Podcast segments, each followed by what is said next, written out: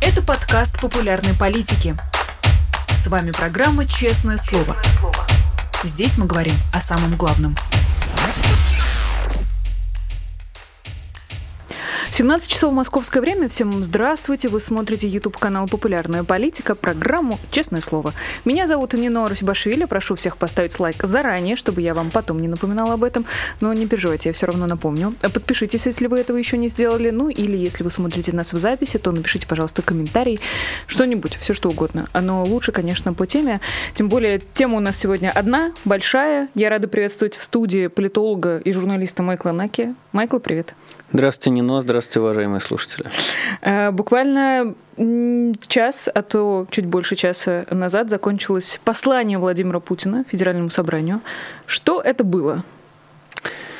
Э, что это было? Э, ну хорошо, давайте. Значит, базово это было полтора часа пригоражного бреда без какого-либо четкого смысла. На самом деле, слушайте, давайте серьезно.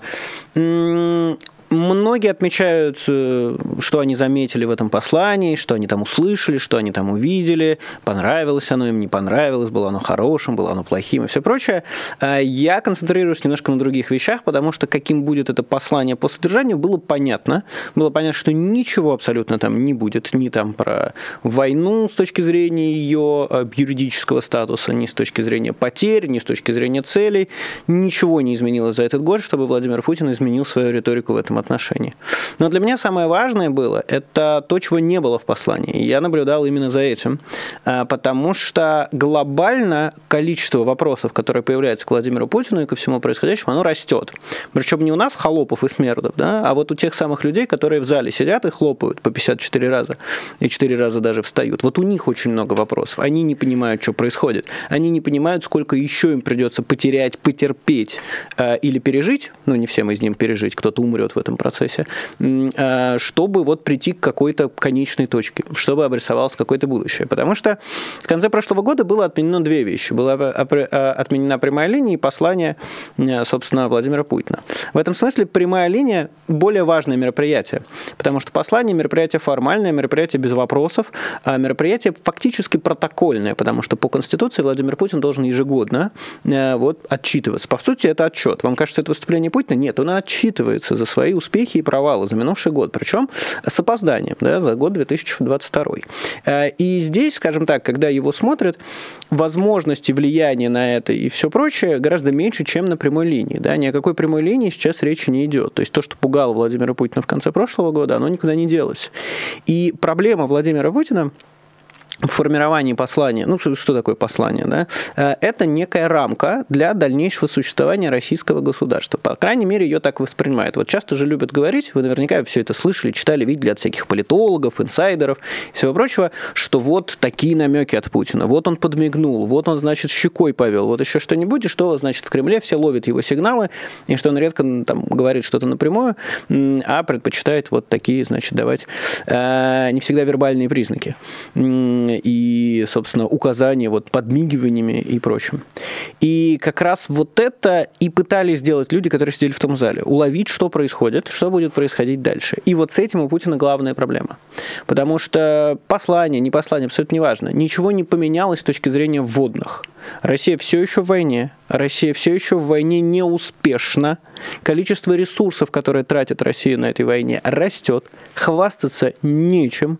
Ну, то есть одни провалы. Даже Бахмут, который, как писали, хотели бы взять к посланию Владимира Путина, хотя, честно говоря, дикая сама мысль о том, что можно спустя год выйти к людям и сказать, мы взяли Бахмут.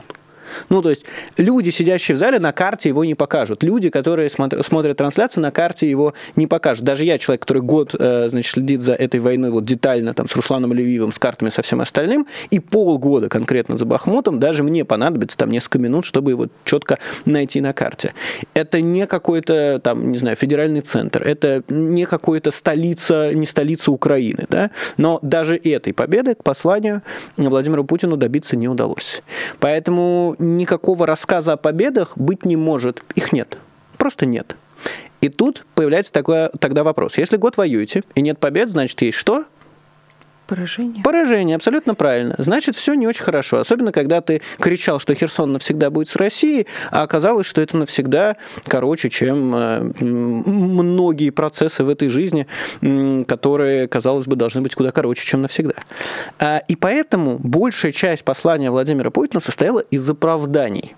Ну, то есть он стоял и долго рассказывал, почему война – это не его вина – то есть сам факт того, что он оправдывается, уже говорит о том, что он оценивает негативно то, что происходит за минувший год. В смысле не себя негативно, который начал эту войну, а то, что происходит на линии фронта.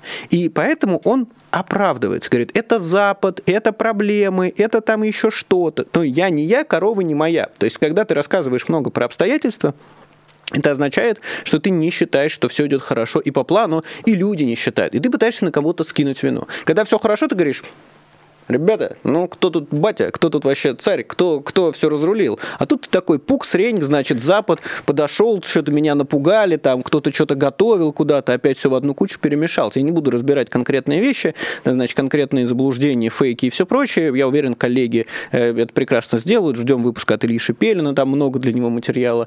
Э, ждем чего-нибудь от Марии Бурзуновой, то есть э, замерли в ожидании. Но суть в том, что сама форма гораздо важнее сейчас содержания, потому что содержание в этом послании не может никак такого быть, ну, априори, потому что ничего не поменялось с момента, когда он его отменял.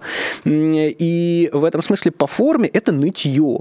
Это такой Стрелков-Гиркин, э, но без определенного шарма, который есть у этого военного преступника. Стоит Владимир Путин и как школьник оправдывается. Говорит, уважаемые там э, люди в зале, значит, вы знаете, это не я козел, это Запад, это вот все остальные. Ну, хорошо, говорит зал. Ну, как бы он не говорит, он хлопает в основном. Но вопрос подвисает в воздухе. Хорошо, не ты виноват, допустим. Ну, то есть вот есть, конечно, вопросы, да, Почему ты позволил Западу довести нас вот до того состояния, если мы примем, э, значит, мировоззрение Владимира Путина, когда нас, так сказать, э, с нами делают всякие действия, а мы крепчаем. Как вот получилось? Какой ты тогда президент, если вот ты довел до этого состояния? Ну, это ладно, это уже вопросы более продвинутых людей. Но появляется вопрос, окей, мы верим, что это не ты, мы верим, что это Запад, что это кровавый мировой заговор по уничтожению России. Делать-то чего? Делать-то чего с этим всем? Уже год делаем. Уже там люди какие-то поперлись э, мобилизованные. Там ЧВК уже успела э, взлететь и упасть э, вместе с Пригожиным. А что делать-то? Вопрос, а делать кому? Потому что Ему если... он же стоит, он должен делать. Слушай, он человек, смотри, если ты диктатор, который собрал всю власть в свои руки, и люди такие, хорошо, власть в твоих руках, действуй, пожалуйста, вперед. И он такой, Запад виноват. И мы такие, Запад виноват, супер, делать-то чего? Владимир Владимирович, вы что-нибудь собираетесь делать? Он говорит, а мы ему рот повысим на 18,5%. И вот в этом главная проблема. Не просто послание Путина, а того нарратива, который он выстраивает. Он не дает ответов. Вообще не дает. Как выглядит конец специальной военной операции? Так его никто об этом не спрашивает. Как? Его, конечно, спрашивают, просто не вопросами. Там нет возможности спросить. Это не пятничный стрим. Там нельзя прислать донат. Сюда, кстати, можно и задать вопрос. Там нет такой опции. Кстати, поэтому, поэтому не прямая линия. Поэтому послание, чтобы никто как раз не мог этот вопрос задать именно текстом. Но он витает в воздухе, именно поэтому он так долго оправдывается. Хорошо. А, тогда такой вопрос. А как тебе кажется, есть ли в обществе а, сформулированный запрос на окончание этой войны? Люди вообще поняли, что война идет почти год? Э, смотри, значит, война с точки зрения любого общества не является чем-то плохим сама по себе. Это то, а, что пытались прививать гуманистическим обществом, и в части общества это действительно а, существует, и люди против войны как таковой. В России же это скорее была ширма, вот это вот лишь бы не было войны и все такое, это был какой-то государственный официоз, точнее не так, в какие-то моменты существования Советского Союза, а затем России, это действительно было то, а, что было важно для общества, лишь бы не было войны. Когда была жива память о Великой Отечественной войне, когда была жива память о Афганистане последующем, проблемах. Э, и чем меньше этой памяти становилось, и чем больше она замещалась государственным официозом и милитаризмом, тем меньше это становилось константой. Да? Риторика Путина последних лет с 2007 года, с Мюнхенской речи, эта риторика не лишь бы не было войны, а лишь бы мы всех победили. А это другая риторика. Поэтому вопрос, который есть в российском обществе, никогда закончится война а когда что-нибудь хорошее будет. Ну, то есть, когда мы там победим кого-нибудь, э, что-нибудь там завоюем, э, по-настоящему, не как Херсон. Вот знаешь, прости, я бы тут тоже уточнила, что как будто бы война э, за этот год сумела трансформироваться и врасти в реальность настолько, что теперь уже война находится в центре жизни, а жизнь строится вокруг нее. То есть это не стоит на повестке, нет запроса закончить войну. А что-то хорошее вокруг этой войны, конечно же, происходит. Э, не надо будет теперь семьям с детьми платить налог за продажу недвижимости. Тот, же МРОД э, повышается до позорных 260 долларов в нефтяной э, сверхдержаве. Казалось бы, мрот, а по факту мрут. А, это, это ты так косвенно цитируешь пост Максима Трудолюбова, который написал большое объяснение, а, свой анализ ситуации. Я хотел написать ему ответный пост, но я не смог сформулировать, с чем я не согласен. Несколько раз переписывал, а, потому что в базово, базово, мне кажется, он описывает все довольно точно, но там есть два на мой взгляд, противоположных суждения. Значит, первое о том, что война становится в центре, а другое, что война нормализуется и становится обыденностью. Мне кажется, это разные истории. Одно дело, когда война становится целью существования государства и выдружается на знамя. Типа, у нас все ради войны теперь. Мы теперь вот там, как, э, я не знаю, за бога императора, да, вот теперь у нас все про войну. И я думал, что так будет, и до сих пор думаю, что так будет, да, такая мысль у меня появилась после новогоднего обращения Владимира Путина, когда он выступал, а на фоне него были солдаты. И вот тогда э, у меня сложилось впечатление, и оно все еще остается, что Владимир Путин готовится сделать войну частью российской реальности. Именно публичной, не фактической, потому что фактически она в любом случае является, но публичной. Но этого не происходит. Этого пока не происходит. Я думаю, это произойдет, но, может быть, чуть позже. А Вторая история – это про нормализацию войны и некое отстранение от нее. Давайте попробуем провести мысленный эксперимент. Уберем из э, послания Владимира Путина все, что связано с войной. Просто пук-пук-пук-пук-пук. Сильно она изменится? Не особо, будет то же самое. Запад, значит, хочет уничтожить Россию, а, значит, э, небинарная персона Иисус в англиканской церкви, это новый анекдот на смену родителю один, родителю два. Спасибо большое, Владимир Владимирович. Считаешь, если бы я еще раз услышал про родителя один, родителя два, мне кажется, я бы уже э, выстрелил в себя. Э, ну, теперь у нас вот новый прикол, это, значит, небинарный бог как-то смущает Владимира Владимировича, как будто кто-то его к чему-нибудь обязывает. И по факту эта речь э, и это послание, оно говорит, что, ребят, война есть, но вы на нее внимания не обращайте. Она где-то на периферии. Все нормально у нас, экономика нормальна, жизнь нормальна, мы обязательно выстоим. И вот для меня как раз в этой речи э, война не то чтобы обходится стороной, она присутствует в ней, но, как, знаешь, как стихийное бедствие – ну, типа, вот, ну, где-то ураган, вы как бы, мы с ним разберемся, но особо на него внимания не обращайте. Планы свои с отношением не стройте. Это не про военная речь, когда все враги будут разбиты, мы должны сплотиться, единым кулаком ударить по американскому империализму, который транслируется через Украину. Каждый должен понять, что только его личное участие и его вклад в эту войну может привести наше государство к победе. Не звучит это, и не только потому, что Владимир Путин уже так не может модулировать голос, а может только кряхтеть и сопеть, а еще и потому, что в смысле этого не заложено. У, у него весь смысл послания извинительный. Типа, извините, пожалуйста, что идет война, это не я, это Запад, давайте вот про МРОД поговорим. Да? И таким образом он не выстраивает провоенное государство в сущности и в реальности, где уже по-другому быть не может. То есть и Максим Трудолюбов, и многие другие здесь правы, что вся российская власть сейчас – и вся российская действительность выстроена вокруг войны. Это правда, и по-другому быть не может. В реальности это так. Но как раз Путин пытается разделить Отдельно у нас есть вот Россия, а отдельно есть вот это вот где-то там война, которую Запад с нами ведет. Ну, вы внимания не обращаете, мы там 14 дней дадим выходных после полугода службы, ну и семьям поможем. Ну, это вот как бы в отдельной реальности. В а, основной реальности, да, у нас все хорошо, экономика не падает, мы с вами развиваемся, у нас все становится надои опять какие-то, рекордные урожаи. Но это не военная история. И вот мне как раз кажется, что он до сих пор, не понимаю почему, точнее, понимаю, почему он боится боится. Он боится, что э, вот эта вот ставка на полностью военизацию российского общества уже публично, да, когда вот там он наденет условно генеральские какие-нибудь погоны, э, ну или военную форму, и будет вот там выходить в прямые эфиры э, с ней, э, он боится, что это такая ставка all-in, когда уже нет э, никакого даже гипотетического пути назад, и когда э, он может проиграть. Прости, вот тут пока далеко не ушли, а, часто звучит тезис, а, что путинский режим сейчас равно война, поэтому в принципе нет варианта сдать назад. Гипотетически в той формуле, которую ты сейчас обозначил, этот вариант все-таки присутствует? Гипотетически всегда присутствует. Ну, то есть, смотри, Владимир Путин завтра объявляет, типа, мы уходим на границы Донбасса. А, не Донбасса даже, а Донецка и Луганска. Ну, на, на границе 23 февраля. Это не то, что заявляет своей целью Украина, да, граница 91 года, но это то, что очень сильно повлияет на международные отношения. Я могу э, с достаточно большой степенью уверенности сказать, что если Владимир Путин это сделает, то Запад выйдет к Киеву с настойчивым предложением, что, слушайте, давайте вот перемирие, перерыв какой-то вот делать. Перемирие или перерыв? А, непонятно, потому что любое перемирие Владимир Путин будет использовать для наращивания силы дальше. Но Он... это же и так очевидно. Это очевидно, но издержки, которые многие государства мира несут прямо сейчас, не неся а, непосредственно страданий с точки зрения своих жителей, да, ну вот как вот Запад сейчас, который сейчас уже очень у него правильная наконец-то риторика, и она поменялась в лучшую сторону и больше понимания, но у них не умирают люди прямо здесь и сейчас. А, и в этом контексте они к сожалению, скорее всего, предпочтут перерыв, э, нежели вот, значит, продолжат до победного.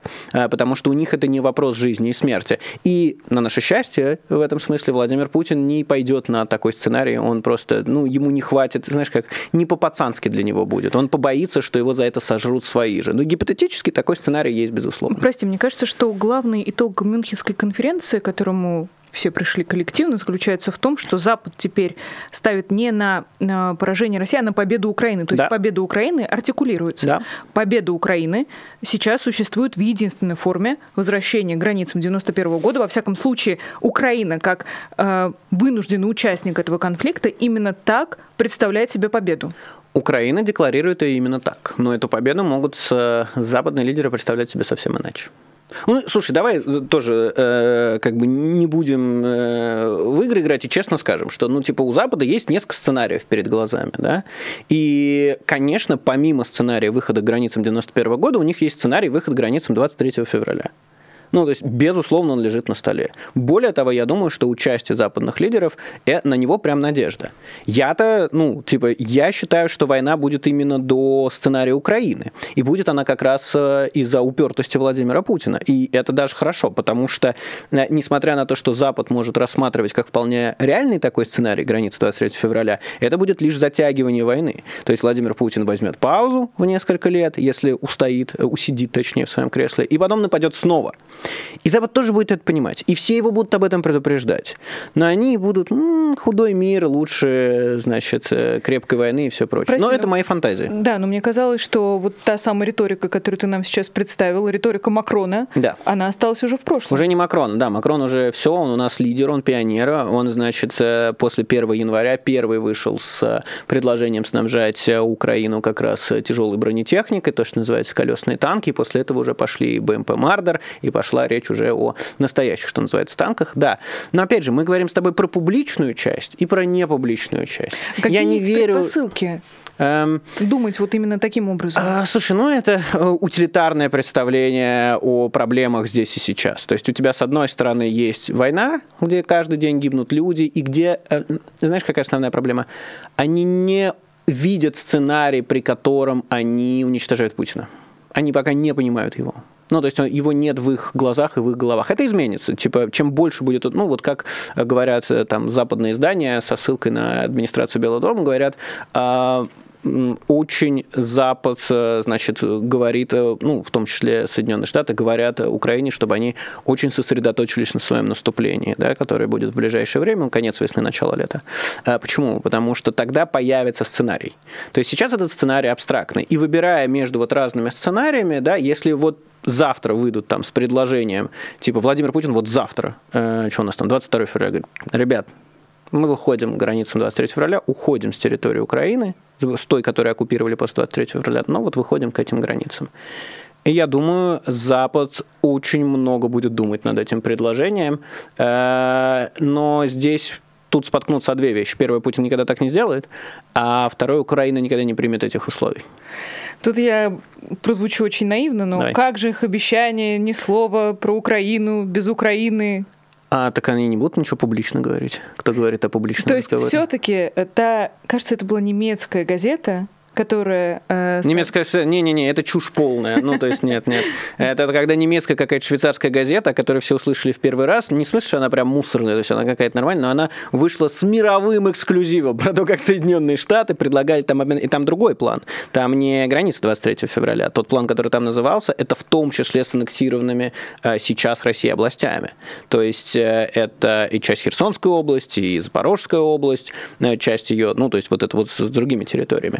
А, но нет, это, конечно, полная чушь. Э, не было такого предложения от Соединенных Штатов к Кремлю. А, это не потому, что я знаю у меня какие-то источники, а потому что не бывает так, чтобы у одной швейцарской немецкой газеты были настолько высокие источники в специальных службах, которые мы об этом рассказали, а у всех остальных изданий, у которых есть настоящие источники и давние источники, мы об этом знаем, чтобы они все такие, нет, пуксреньк, мы ничего про это не слышали.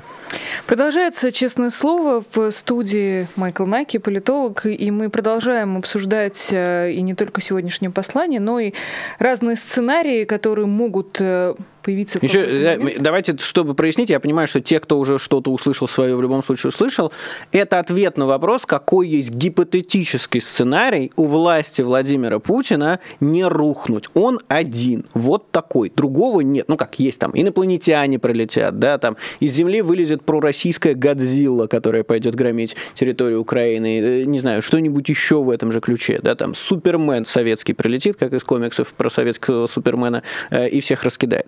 Но в реальности это единственный escape такой, который есть у Владимира Путина, чтобы не потерять власть при поражении в этой войне, которая не будет считана как полное поражение. Хотя и в этом сценарии, а, ну, местные элиты могут остаться недовольными. Ну, которые будут спрашивать, так, мы год воевали, людей потеряли, санкции на нас наложили, все не очень хорошо, о чем получили ничего, ну, то есть мы вышли вот-вот буквально к тому же, с чего начали, это тоже большой другой вопрос. Но вот сценарий выхода из этой войны у Путина единственный такой. Я не говорю, что он вероятный, точнее наоборот, я говорю, что он невероятный, его точно не будет, потому что Владимир Путин никогда на это не пойдет. Но вот теперь, когда мы все дисклеймеры сделали, которые мимо ушей все пропустили, э, можем, соответственно, двигаться дальше. Да, я надеюсь, что все, кто нас сейчас слушает, а это почти, сейчас я посмотрю, почти, почти, уже больше 10 тысяч человек, ничего себе. Спасибо, не забывайте ставить лайки. А, да, но, э, друзья, правда, пожалуйста, внимательно, я понимаю, что тема очень болезненная и очень такая ранящая. Есть еще один сюжет, в этом сюжете участвует Китай. Звучат разговоры о возможных всяких планах по мирному регулированию. И сейчас китайские дипломаты э, разъезжают в разные стороны, чтобы этот план предложить. Насколько реальным тебе кажется такое развитие событий? А, поскольку я на минувшей неделе как-то активно погрузился в твиты Евгения Ройзмана, здесь, конечно, максимально подходит адресованный Ксении Собчак, где сообщается о совокуплении с козлом и приползании какого-то другого животного, которое, очевидно, не звали. Китай, ну, то есть предпринимая какие-то довольно странные движения. Э, я так понимаю, что это его угроза. Угроза связана с тем, что вообще Китай предупредили, что, уважаемый Китай, э, не могли бы вы перестать, даже если у вас есть это в помыслах, каким-то образом помогать России обходить санкции, поставлять э, товары двойного назначения и прочее, прочее. И в ответ на это Китай, видимо, решил, что они хотят немножечко повысить риски для всего мира, тем самым, чтобы весь мир не реагировал на их нарушения. Опять же, нарушения у Китая ну, по крайней мере, детальных расследований про это я не видел.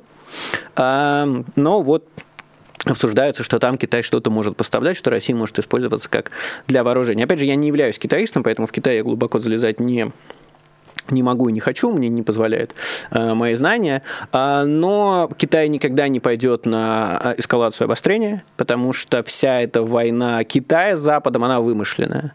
Э, она не настоящая. Она на потеху публики. Э, причем каждый ее использует в своих целях. Соединенные Штаты ее используют для того, чтобы запугивать э, американцев Китаем. Китайцы используют для того, чтобы запугивать э, китайцев американцами. По факту у, между Китаем и Соединенными Штатами самое большое торговое, самые большие торговые отношения отношения. Э, и экономика всегда в этом деле превыше всего. И я бы не ожидал какой-то эскалации от Китая, каких-то неожиданных мувов. Ну, вот скорее они вот все время пытаются, знаешь, в рамках некоторой такой торговли э, повысить свое переговорное плечо, увеличить, точнее, повысить вряд ли этот можно, да. А, хорошо, тогда еще одна деталь из этого выступления, надеюсь, уже последним, потому что, честно говоря, невозможно Последняя уже... деталь, да-да, невозможно, невозможно было, причем сначала, он как вышел, как такой, долго говорить. Я, он вышел, я такой... Очень скучно. Я такой, я эту песню без нот угадаю. Я вот, вот тоже... Ну, меня с утра твои коллеги вызванивали, вы можете все посмотреть, кто вспоминается популярной политики, вот стрим, который у них был. Меня спрашивали, что будет? Говорю, ничего не будет. Говорю, единственное, что может быть, э, это денонсация каких-то соглашений, которые есть с Западом, э, потому что больше ничего не осталось, что можно было бы вот кому-то показать, при этом без каких-либо последствий. И вот, собственно, это и случилось, по большому счету, в конце этого выступления. Вот, как раз про это и был мой вопрос. Спасибо, что предугадал его. Мы с тобой понимаем друг друга с полуслова. Э, с полуслоненок. Не могла не пошутить, простите. Речь про э, приостановление участия в договоре о стратегических ядерных вооружениях, и тут же рядом стандартная путинская пугалка, шаг вперед и два назад, что мы тоже можем, но только если Вашингтон первым решится на ядерные испытания. Э, тоже, как тебе кажется, кто адресат этих пугалок? Когда Путин говорит, что он что-то может, это всегда значит, что не может, потому что все, что может, Путин делает. Все, что он грозится сделать, это яркая демонстрация того, что на самом деле не может. Ну, то есть Россия, наверное, может провести ядерные испытания, черт их знает. Э, но я думаю, э, это маловероятно, потому что у России есть такая специфика. Я долго слежу за российской военной техникой, даже раньше, чем начались вооружения. Но я смотрел на них не с точки зрения э, военной экспертизы, у меня ее нет, с точки зрения коррупционной. Вот даже до войны у меня выходили ролики, значит, про разные испытания разных ракет. И вот такая проблема есть, что у России даже при испытании того, что уже было 10 раз испытано, может пойти все не так может все очень плохо закончиться. Там какой-нибудь техник соляры сольет, кто-нибудь рассчитает плохо, еще что-нибудь. Серьезно? Ну, то есть самые... Э, и вот эти вот рассказы про новые виды вооружений, там, воевода, Посейдон, вот это вот все, они же их ставят на боевое дежурство уже лет пять и никак не поставят, потому что каждый раз, ну, там, э, ракета может срабатывать там в половине случаев, потому что это новая ракета, а не какая-то старая. Я условно говорю в половине случаев, но, в общем, довольно частые отказы. И если Россия проведет ядерные испытания, и вдруг они окажутся ну, сорванными, ну, там ракета на старте взорвется, ну, в зависимости, что будут испытывать, э, или там цели не достигнет, или взрыва не получится, скажем так, это подорвет и без того шаткую позицию России, где она размахивает ядерной дубиной, рассказывая, как весь мир пойдет в труху. Но это детали. А глобально по этому соглашению вы можете видеть, что реакция не очень бурная на это, по одной простой причине. Ну, слушайте, Россия воюет, Россия напала на другую страну, Россия находится под всеми международными санкциями, разорвала кучу дипломатических связей. И вот как тоненькая ниточка несит, значит, какое-то соглашение с Америкой, заключенное в 2010 году между Бараком Обамой и Дмитрием Медведевым. Ну, как вы думаете, насколько оно выполнялось? Ну, то есть, что это соглашение э, под собой несет? Что Америка и Россия обязуются, значит, контролировать количество своих определенных вооружений. А в данном случае, по-моему, речь идет про ракеты и количество ядерных боеголовок для них. Э, значит, на определенном уровне. И соглашение подразумевает, что, значит, американцы периодически ездят в Россию и проверяют, типа, а, вот, раз, два, три, да, 1550, все, не больше, не меньше. А, соблюдайте. И россияне ездят в Америку, значит, смотреть, сколько у них а, а, боеголовок. А суть в том, что последние годы есть много... дискуссий по этому поводу, что Россия что-то скрывает, что-то не додает, ну, потому что там, с одной стороны, все на честном слове, а с другой стороны, вот, типа, ну, мы, типа, пустили ваших проверяющих, но там нет такого, как внезапная проверка, да, не могут американцы с парашютов спуститься и зайти и сказать, ага, вот здесь у вас лишняя боеголовка. Нет. Ну, то есть это все заранее предупреждают, потом привозят на место и осматривают. А, то есть там, по-моему, есть что-то типа внезапных проверок, но у них просто срок подготовки меньше. Поэтому понятно, что это, слушайте, но это все, скажем так, держится на политической воле. Если есть политическая воля его соблюдать, то будут соблюдать. Если нет политической воли, не будут соблюдать. Поэтому, слушайте, это соглашение, оно не особо на что-то влияло, особенно сейчас, когда э, ну, Россия уже э, в войне воюет в центре Европы э, и, собственно, значит, разрывает отношения со всеми. Поэтому это скорее такая... Мне единственное, что интересно по поводу этой истории, это появилось ли это до приезда Байдена в Киев или после? Вот это единственное, что меня занимает. Ну, то есть, готовил ли Путин это заранее, или вчера он сидел, пыхтел такой, чем мне ответить? Такой, разорвем последние э, соглашения с Соединенными Штатами. Ну, мог, я не знаю, коробку из-под чизбургера растоптать тоже бы, наверное. А у чизбургера нет коробки. У двойного чизбургера есть. Нет, там тоже бумажка, черт. У Бигмака, значит, коробку из-под Бигмака растоптать. Ну, или коробку из Вкусно и точки, или как там у них это называется теперь. Э, я обещала, что это будет последний вопрос про э, послание, но, простите, а я уже давно никому не верю. Все-таки не последний, учитывая, Полтора часа вранья сегодня слушал. Учитывая, что в Телеграме сейчас сейчас э, перепись лиц, присутствовавших на, да. на этом послании. Обратили внимание на тех, кого не было. Да, не было Собянина, Кадырова, Пригожина, Суровикина. А, Кириенко еще не было да видно, и, и Вайна еще не было видно.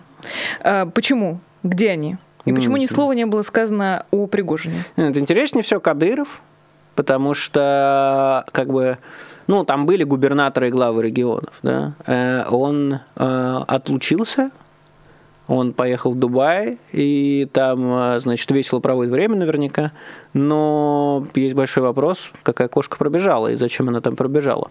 А вот. Я, конечно, его понимаю. Ну, то есть я бы тоже, неважно, если бы я даже занимал должность в этом фашистском правительстве, я бы тоже, ой, ребят, у меня столько дел вообще, сегодня к нотариусу надо, еще что-нибудь, очень не приду, извините, пожалуйста.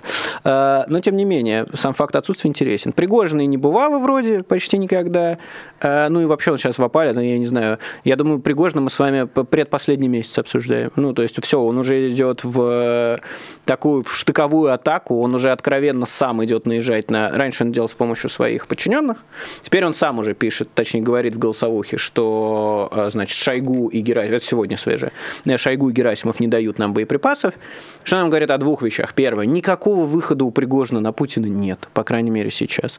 Если у тебя есть выход на Путина, ты идешь, блин, к Путину жаловаться. Если у тебя нет выхода на Путина, ты... Ну, Пригожин что делает? Он буквально пытается через СМИ достучаться, значит, до Владимира Путина. Э, странно, что не пишет на крыше какого-нибудь фургона «Путин, помоги» э, и не вызванивается куда-нибудь, я не знаю, в живой гвоздь рассказать о том, как их без боеприпасов оставили. Ну, то есть, если человек в России идет через медиа жаловаться, значит, он все остальные вообще исчерпал, потому что медиа в России – это не четвертая власть на данном этапе, а это, ну, скажем так, весьма лишенные в каких-либо правах люди. Э, и, собственно, это говорит о том, что все, Пригожин пошел в последнюю эмоциональную атаку, он снова выносит ссор из избы, причем не просто ссор из избы, а прям, ну, я не знаю, мертвого енота э, из избы. И посмотрим, посмотрим, чем это закончится. С высокой вероятностью это закончится того, что у Пригожина таки отберут э, группу Вагнера и она станет частью Министерства обороны.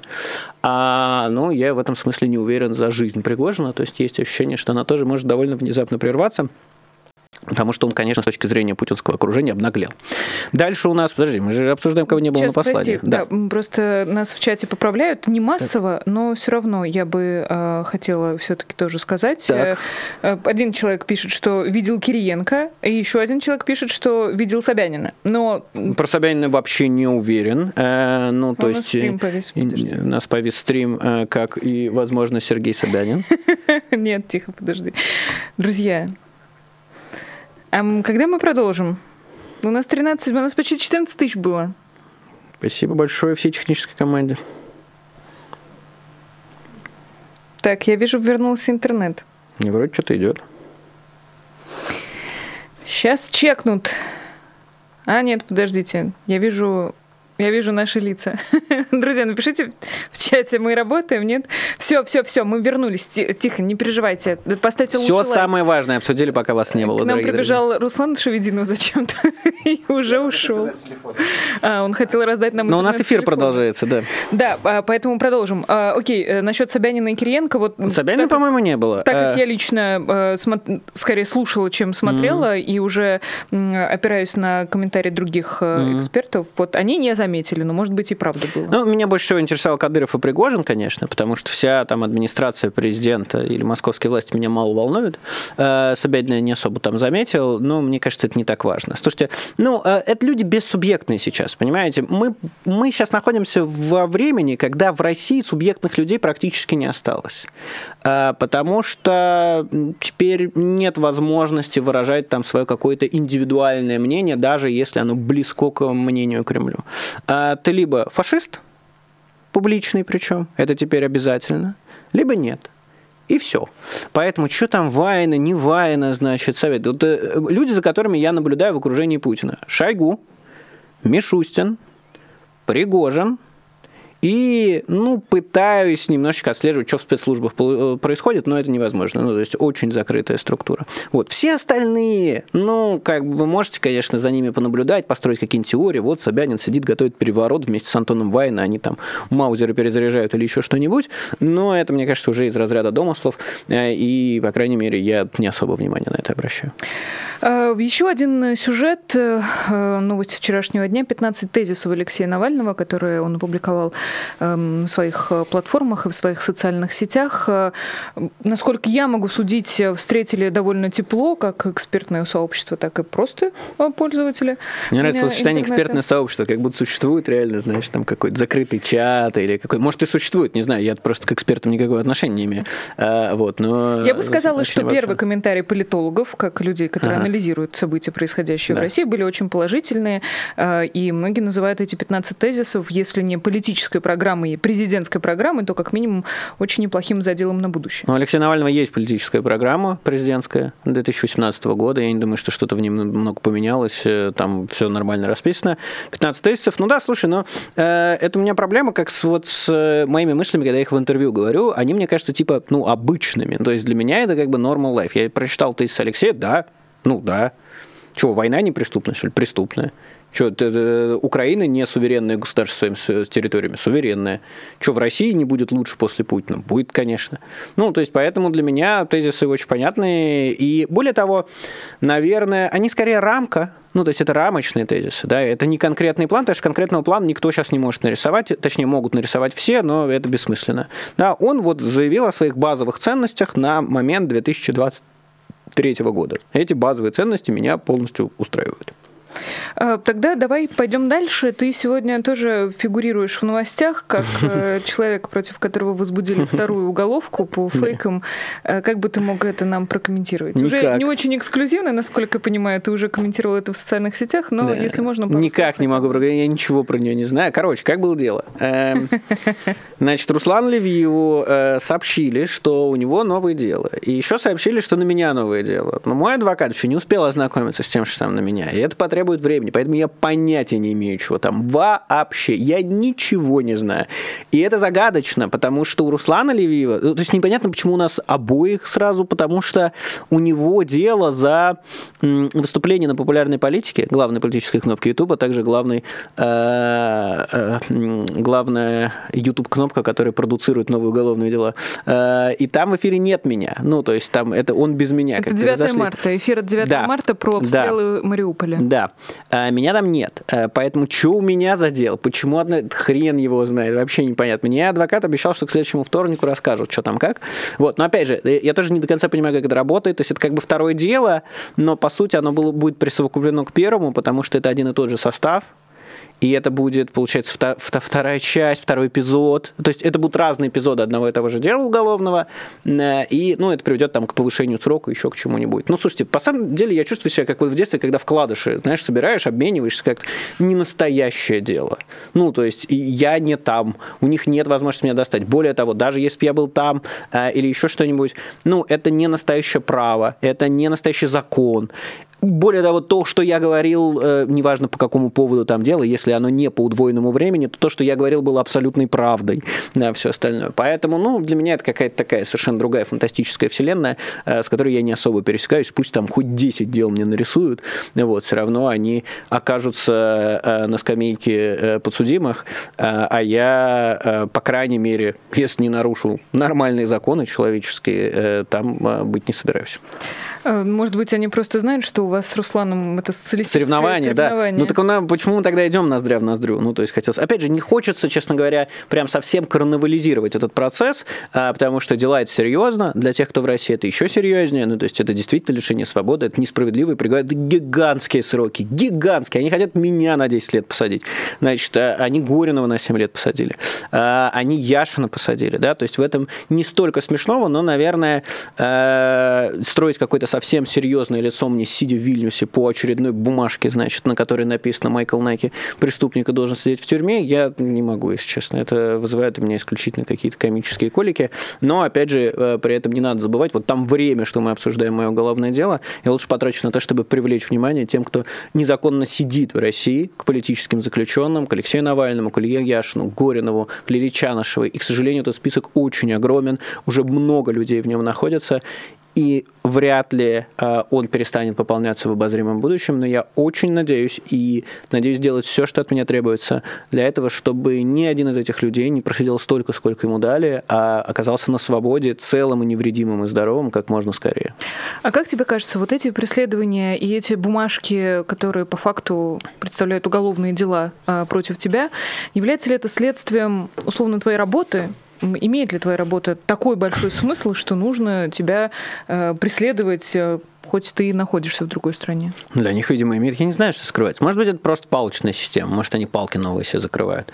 А, может, видосы мои любят, обожают, лайки ставят, вот таким образом выражают симпатию. А на самом деле, если прям по чесноку говорить, то я думаю, это попытка запугать не меня, это попытка запугать остальных.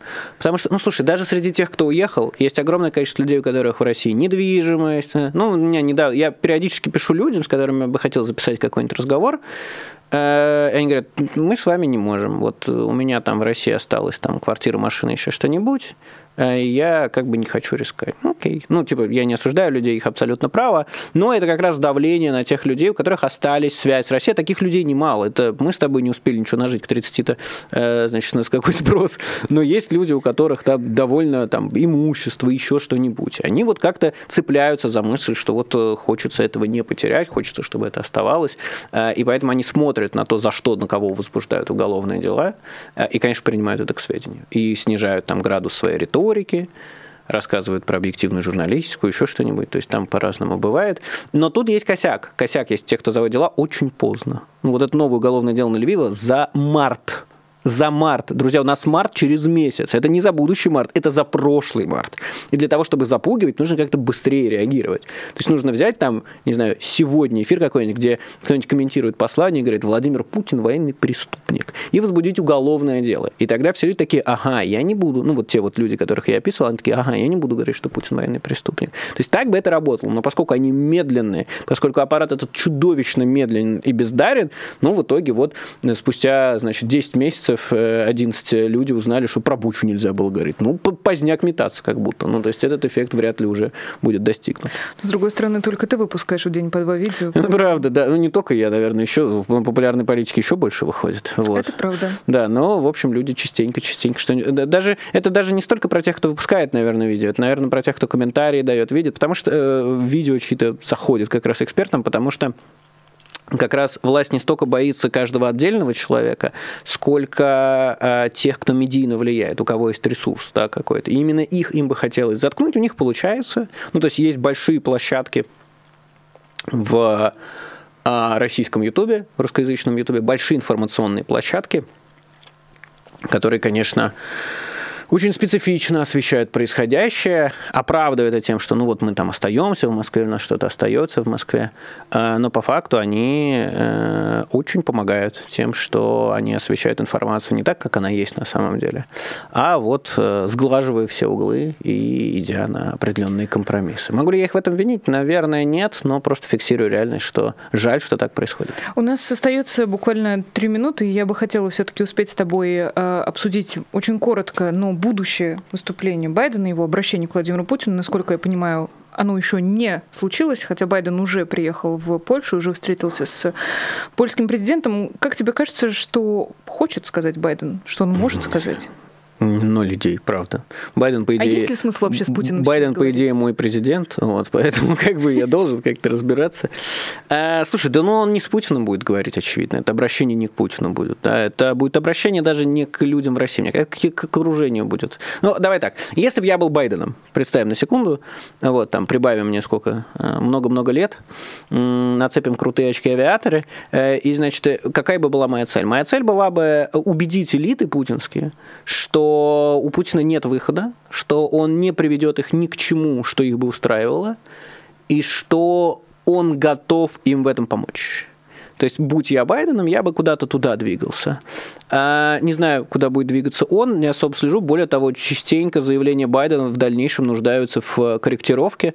Э, и их интерпретация, особенно то, что вот он выступал в Украине, сказал 700 танков, значит, вы committed, э, и кто-то там полез переводить э, и ну, перевел, что он там еще 700 танков поставит. Я такой, вау, это было бы очень круто, но это неправда. Я точно знаю, что это неправда. Вот, поэтому за Байденом еще надо перепроверять потом.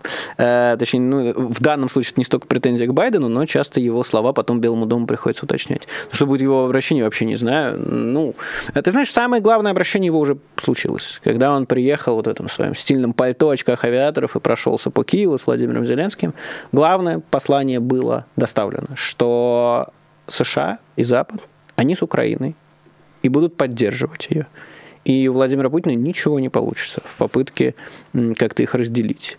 И этого уже достаточно. Ну, то есть это уже то послание, тот месседж, который, я думаю, будет отмечен в дальнейшем, и который, я думаю, очень напугал Владимира Путина, правда напугал.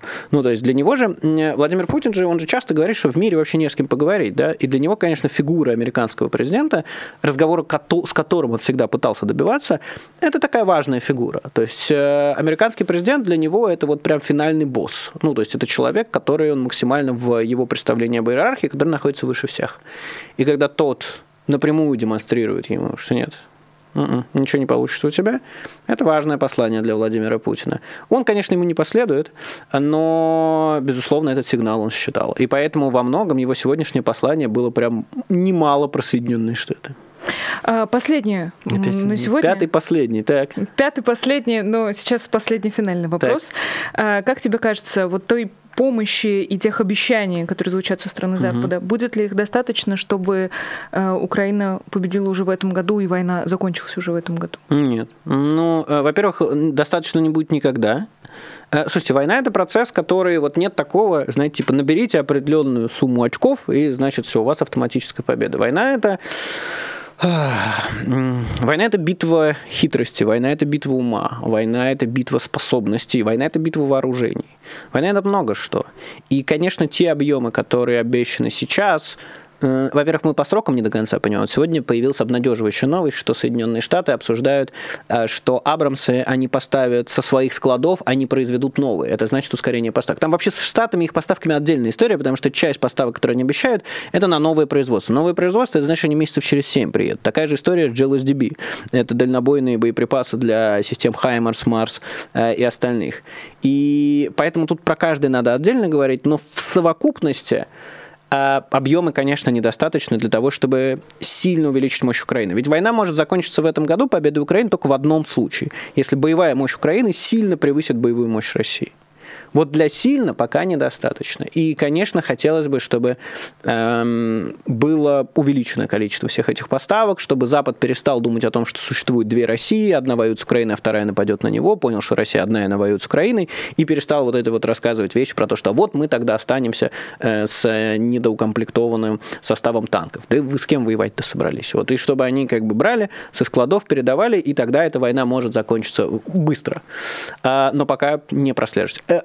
Давай так, риторика Запада уже изменилась на ту, которая необходима, чтобы война закончилась быстро, да, когда Столтенберг говорит, что э, чем больше будет оружия, чем быстрее оно будет в Украине, тем быстрее будет мир. Когда Шольц говорит, западные партнеры, давайте все танки, да, Шольц, который месяц назад был главным противотанковым оружием России, вот сейчас говорит всем Западу, говорит, поставляйте танки Украины. Когда Макрон говорит, что никакого диалога с Россией не может сейчас быть, риторика уже правильная. Это изменение произошло. Теперь важно, чтобы действия не расходились со словами. И тогда э, война может гипотетически закончиться Э, там в этом году, в конце в любом случае, типа она не закончится летом. Вот, но э, глобально, конечно, нужно, нужно больше и всего, потому что сколько бы мы ни говорили про Владимира Путина, как он неправильно себя представляет мир, сколько бы мы ни говорили про отсталость российской армии с точки зрения техники, с точки зрения офицерского корпуса, с точки зрения э, тактики, которым они воюют, это все еще большая армия с большим количеством техники, с большим количеством снарядов и с абсолютно отсутствующим Э, моральным компасом и представлением о чести. По крайней мере, пока мы не видим, чтобы это что-то просматривалось. Поэтому Россия все еще большая угроза. И не только для Украины, но и для всего мира. Спасибо тебе большое. Это была программа «Честное слово». В гостях был политолог Майкл Наки. 16 с половиной тысяч человек, друзья. Я от каждого жду лайк. У нас пока только 5 э, и 3 тысячи, что неплохо, но и не блестяще. Поэтому давайте быстренько, пока я тут раскланиваюсь и прощаюсь с вами, вы нажмете на кнопочку, которая находится прямо под эм, популярной политикой. Подпишитесь, если вы этого еще не сделали. Ну и отдельное спасибо спонсорам программы «Честное слово» на Патреоне. Вы сейчас видите их имена и фамилии в бегущей строке, которую мы показываем вам каждый эфир «Честного слова». Так что если вдруг вы хотите небольшой публичности, то вы можете стать патроном программы «Честное слово» и тоже появляться вместе с этими прекрасными людьми каждый будний день на популярной политике э, с 5 до 6 часов по Москве. Большое спасибо еще раз всем, кто нас слушал. Чего себе, я прощаюсь, а зрители только растут. Ну что ж, друзья, если вы только что к нам присоединились, то не переживайте, все это сохраняется в Ютубе, поэтому как только мы закончим наш эфир, вы сможете перемотать на начало трансляции и послушать честное слово Майкла Наки. Большое спасибо всем еще раз. Меня зовут Нина Русибашвили. Всего доброго, до скорой встречи и пока. Вы слушали подкаст «Популярные политики». Мы выходим на Apple Podcast, Google Podcast, Spotify и SoundCloud. А еще подписывайтесь на наш канал в YouTube.